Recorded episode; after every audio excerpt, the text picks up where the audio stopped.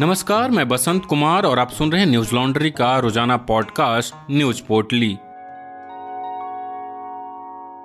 आज है एक मार्च, दिन है मंगलवार। यूक्रेन के खारक्यू में मंगलवार सुबह हुए धमाके में कर्नाटक के हावेरी ज़िले के एक भारतीय छात्र, नवीन एसजी की मौत हो गई। भारतीय विदेश मंत्रालय के प्रवक्ता अरिंदम वागची ने इस बात की पुष्टि की है। अरिंदम वागची ने ट्वीट कर जानकारी देते हुए लिखा गहरे दुख के साथ हम इसकी पुष्टि करते हैं कि खारक्यू में गोलीबारी में एक भारतीय छात्र की मौत हो गई। मंत्रालय परिजनों के संपर्क में है। हम परिजनों के प्रति सहानुभूति प्रकट करते हैं। बागची ने ट्वीट में आगे लिखा कि विदेश सचिव रूस और यूक्रेन के राजदूतों से बात कर रहे हैं और उन भारतीय नागरिकों को वहाँ से सुरक्षित निकालने की मांग को दोहरा रहे हैं, जो खारक्यू और यूक्रेन के अलग अलग क्षेत्रों में इस समय मौजूद है। खारक्यू में एक छात्र समन्वयक पूजा प्रहराज ने एनडीटीवी को बताया कि मृतक छात्र खाना लेने बाहर गए थे।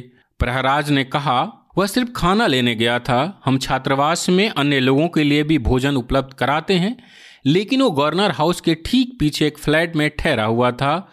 वहाँ एक दो घंटे से कतार में खड़ा था। एक हवाई हमला हुआ जिसने गवर्नर हाउस को उड़ा दिया और वह मारा गया। इससे पहले भारत ने यूक्रेन की राजधानी कीव में फंसे सभी भारतीय नागरिकों को तुरंत राजधानी छोड़ने का आदेश जारी किया था। यूक्रेन में भारतीय दूतावास ने सुबह सुबह ट्वीट किया था कि उपलब्ध ट्रेनों या किसी अन्य माध्यम से छात्रों सहित सभी भारतीय नागरिकों को आज तत्काल कीव छोड़ने की सलाह दी जाती है। बता दें कि करीब बीस हज़ार से ज़्यादा भारतीय छात्र यूक्रेन में फंसे हुए हैं।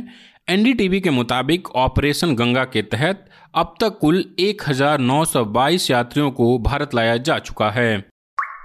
यूक्रेन पर रूसी हमले के पाँचवें दिन सोमवार को सैटेलाइट तस्वीरों से खुलासा हुआ है कि यूक्रेन की राजधानी कियोव के उत्तर में चौंसठ किलोमीटर दूर तक रूसी सैनिक तैनात हैं। मंगलवार को रूस द्वारा यूक्रेन के सबसे बड़े शहर खारक्यू में हमला कर वहाँ के फ्रीडम स्क्वायर में सरकारी दफ्तरों को निशाना बनाया गया। सोशल मीडिया पर भी इसकी एक वीडियो वायरल हो रही है, जिसमें एक मिसाइल सरकारी इमारत से टकराते हुए दिखाई दे रहा है। धमाके से इमारत और गाड़ियों को भारी नुकसान पहुँचा है। रूस से लड़ रहे सैनिकों की वित्तीय सहायता के लिए यूक्रेन ने वॉर बॉन्ड्स बेचने का फैसला किया है। बता दें कि वॉर बॉन्ड एक ऋण सुरक्षा है, जो किसी भी सरकार द्वारा युद्ध या संघर्ष के समय सैन्य अभियानों के वित्त पोषण के लिए जारी की जाती है। यूक्रेन की सरकार ने बताया कि ये बॉन्ड्स मंगलवार से बेचे जाएँगे।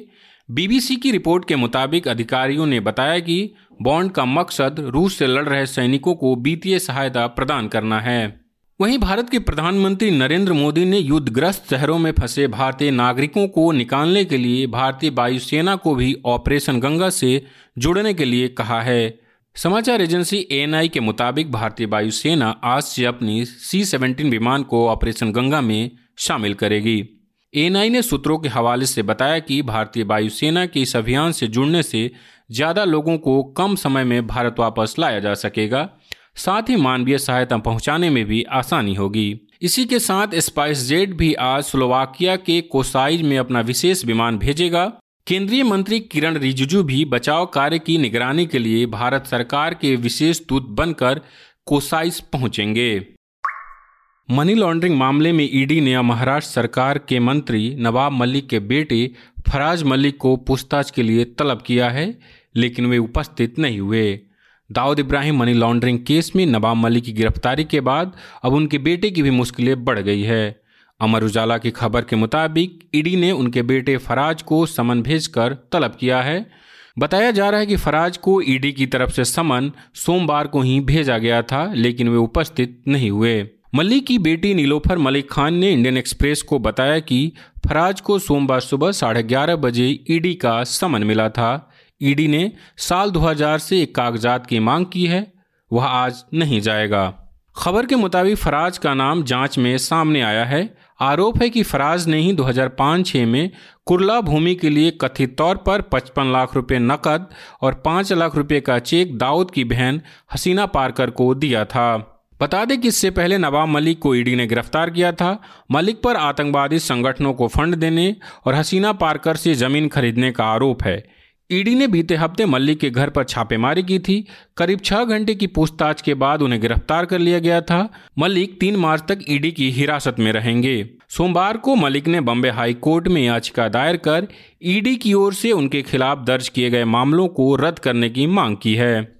लाइव लॉ के मुताबिक मलिक का दावा है कि वास्तविक मुद्दे को उलझाने और विशेष पीएमएलए न्यायाधीश को गुमराह करने की कोशिश करने के लिए ईडी द्वारा एक लंबी, घुमावदार और अस्पष्ट रिमांड अर्जी दायर की गई थी। उन्होंने कहा कि विशेष पीएमएलए कोर्ट का आदेश क्षेत्राधिकार से परे था। मीडिया रिपोर्ट्स के मुताबिक मलिक ने अपनी याचिका में कहा है कि उनकी गिरफ्तारी अवैध है। केंद्रीय एजेंसियों के दुरुपयोग का मुखर आलोचक होने के कारण उन्हें निशाना बनाया गया है। उन्होंने यह भी कहा कि वे ऐसे पहले व्यक्ति नहीं है जिसे निशाना बनाया गया है। सत्ताधारी पार्टी द्वारा केंद्रीय एजेंसियों का दुरुपयोग किया जा रहा है और यह चिंता का विषय है।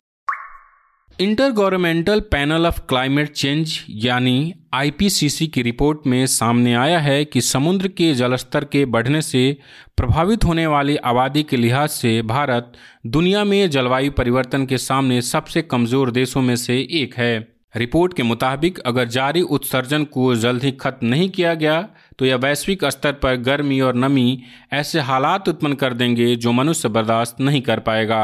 भारत उन देशों में से है जहाँ ऐसे असहनीय हालात उत्पन्न होंगे। डीडब्ल्यू के मुताबिक आईपीसी की रिपोर्ट में खासतौर से शहरों पर पड़ने वाले असर के बारे में उल्लेख किया गया है। रिपोर्ट में मुंबई में बाढ़ और समुद्र के स्तर के बढ़ने का खतरा, अहमदाबाद के शहरी हीट आइसलैंड बन जाने का खतरा, चेन्नई, भुवनेश्वर, लखनऊ और पटना जैसे शहरों में भी गर्मी और नमी के खतरनाक स्तर की तरफ़ बढ़ने का संकेत दिया है। रिपोर्ट में कहा गया है कि शहर में अधिक गर्मी के हालात बढ़ गए हैं, जिसकी वजह से वायु प्रदूषण भी बढ़ रहा है। इसका असर बिजली, पानी, यातायात जैसी महत्वपूर्ण रचनाओं पर भी पड़ रहा है। रिपोर्ट में वेट बल्ब यानी गर्मी और नमी को एक साथ मापने के एक पैमाने का भी ज़िक्र किया गया है। वर्तमान में भारत का वेट बल्ब तापमान 31 डिग्री से ज़्यादा है।